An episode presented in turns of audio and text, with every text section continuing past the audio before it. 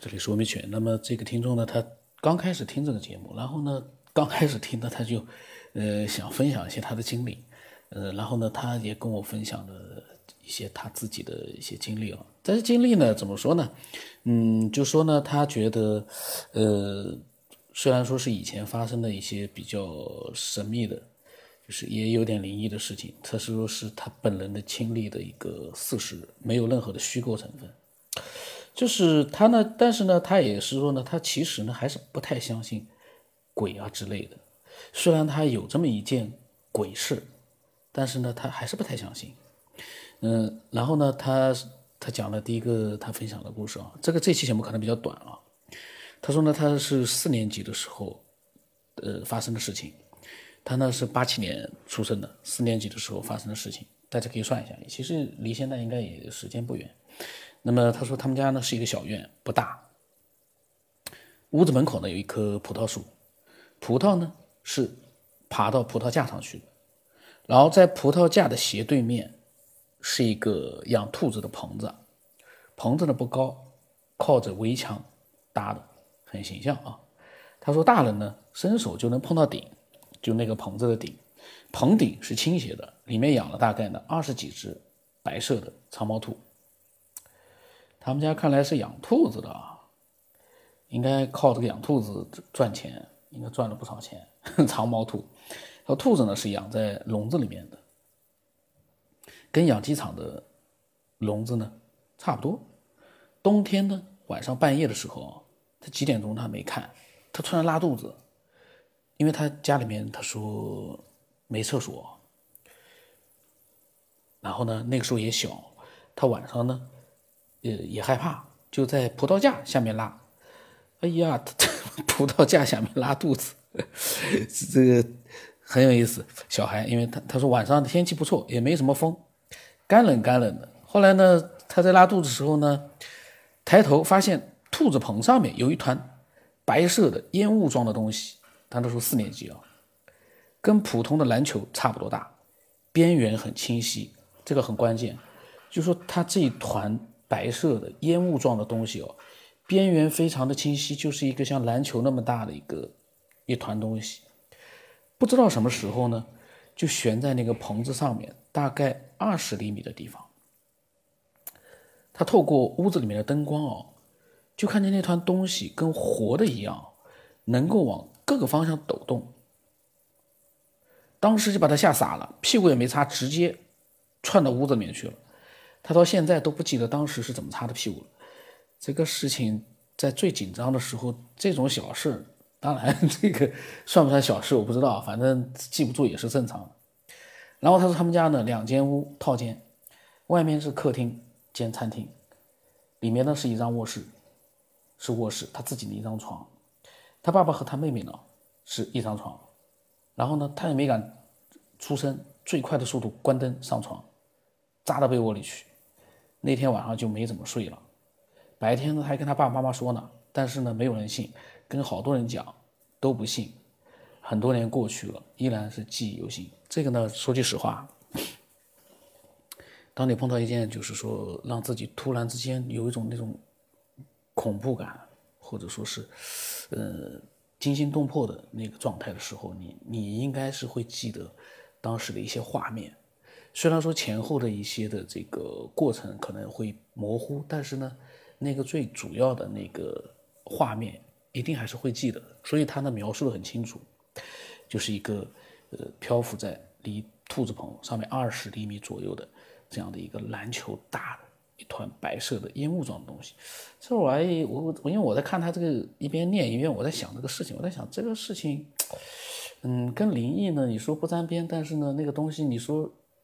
也不是普通的东西，至少我相信听节目的人很多人没有看到过，我没看到过这样的一团东西，而且还往边上可以往各个方向去抖动，这是很奇怪的一个事情。他而且他看的说边缘很清晰，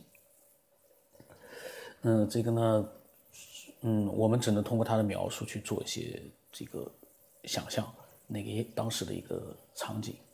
既然能把他吓住，就说明那个东西不是一个正常的东西。但是这东西是不是就是和那种灵异啊之类的扯上边？那也很难说，因为这样一个东西是不是一个自然现象？这个是不是一个自然现象的冬天，突然一团热气，这但是呢，如果是一团热气的话，你说边缘很清晰的一个篮球那样的一个形状，这也有点匪夷所思。大家都知道，热气它会散发的，变成一团团在那里，这个确实。但是呢，没办法，我们只能把这件事情呢听一听。嗯，然后有人哦有自己的想法的话，他你突然觉得说，我知道那个是什么，你可以跟我讲。然后呢，他觉得，他又讲了，后面又讲了一个，讲了一个跟命运有关的一个事情。他说，人在命运面前是没有丝毫的办法。那么这个呢，他的另外一件故事呢，我分开来讲吧，因为他也有他的一个这个分享者呢，也有他的一个小小的要求。当时，那我就分开来讲。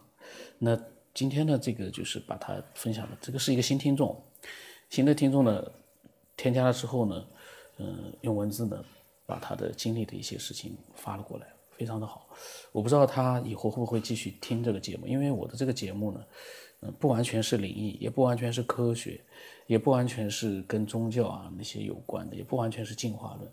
我这个节目呢，呃，涉及到的是我们所不知道的，我们能够去思索的，然后我们愿意去探究的那样的各种各样的一些呃话题。或者是各种各样的一些嗯内容，所以呢，可能有些人在里面听到了几期呢，很喜欢；别的呢，他也不感兴趣。像科学，有的人也不感兴趣，也就不听了。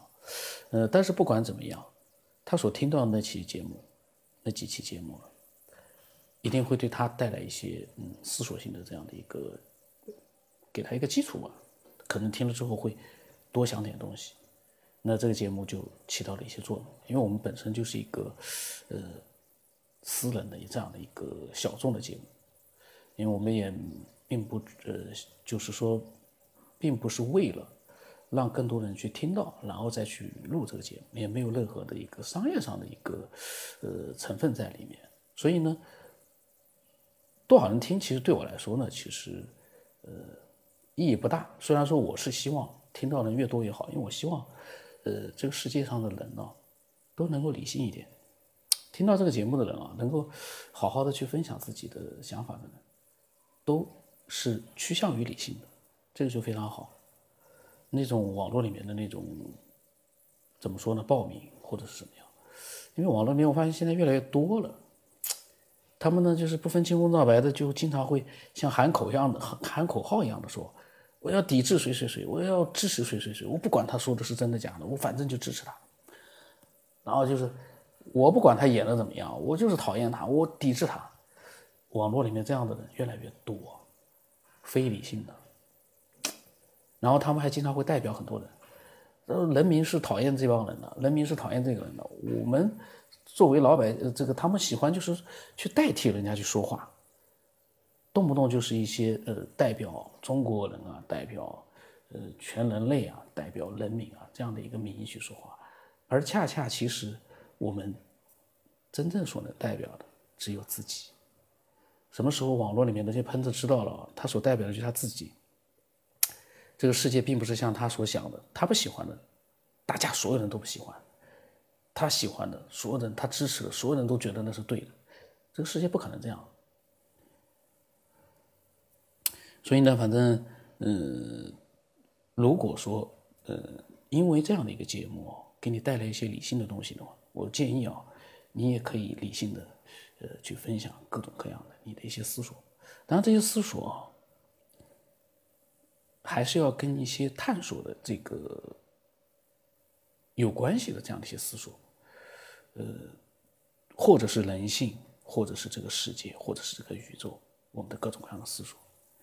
呃，超出这样的一个范围呢，我就觉得那就叫跑题了。你像我现在扯，你看上去我在闲扯，但是其实我是有目的的，因为我在讲述自己的对于网络、对于灵异、对于各种各样的一些自己的看法。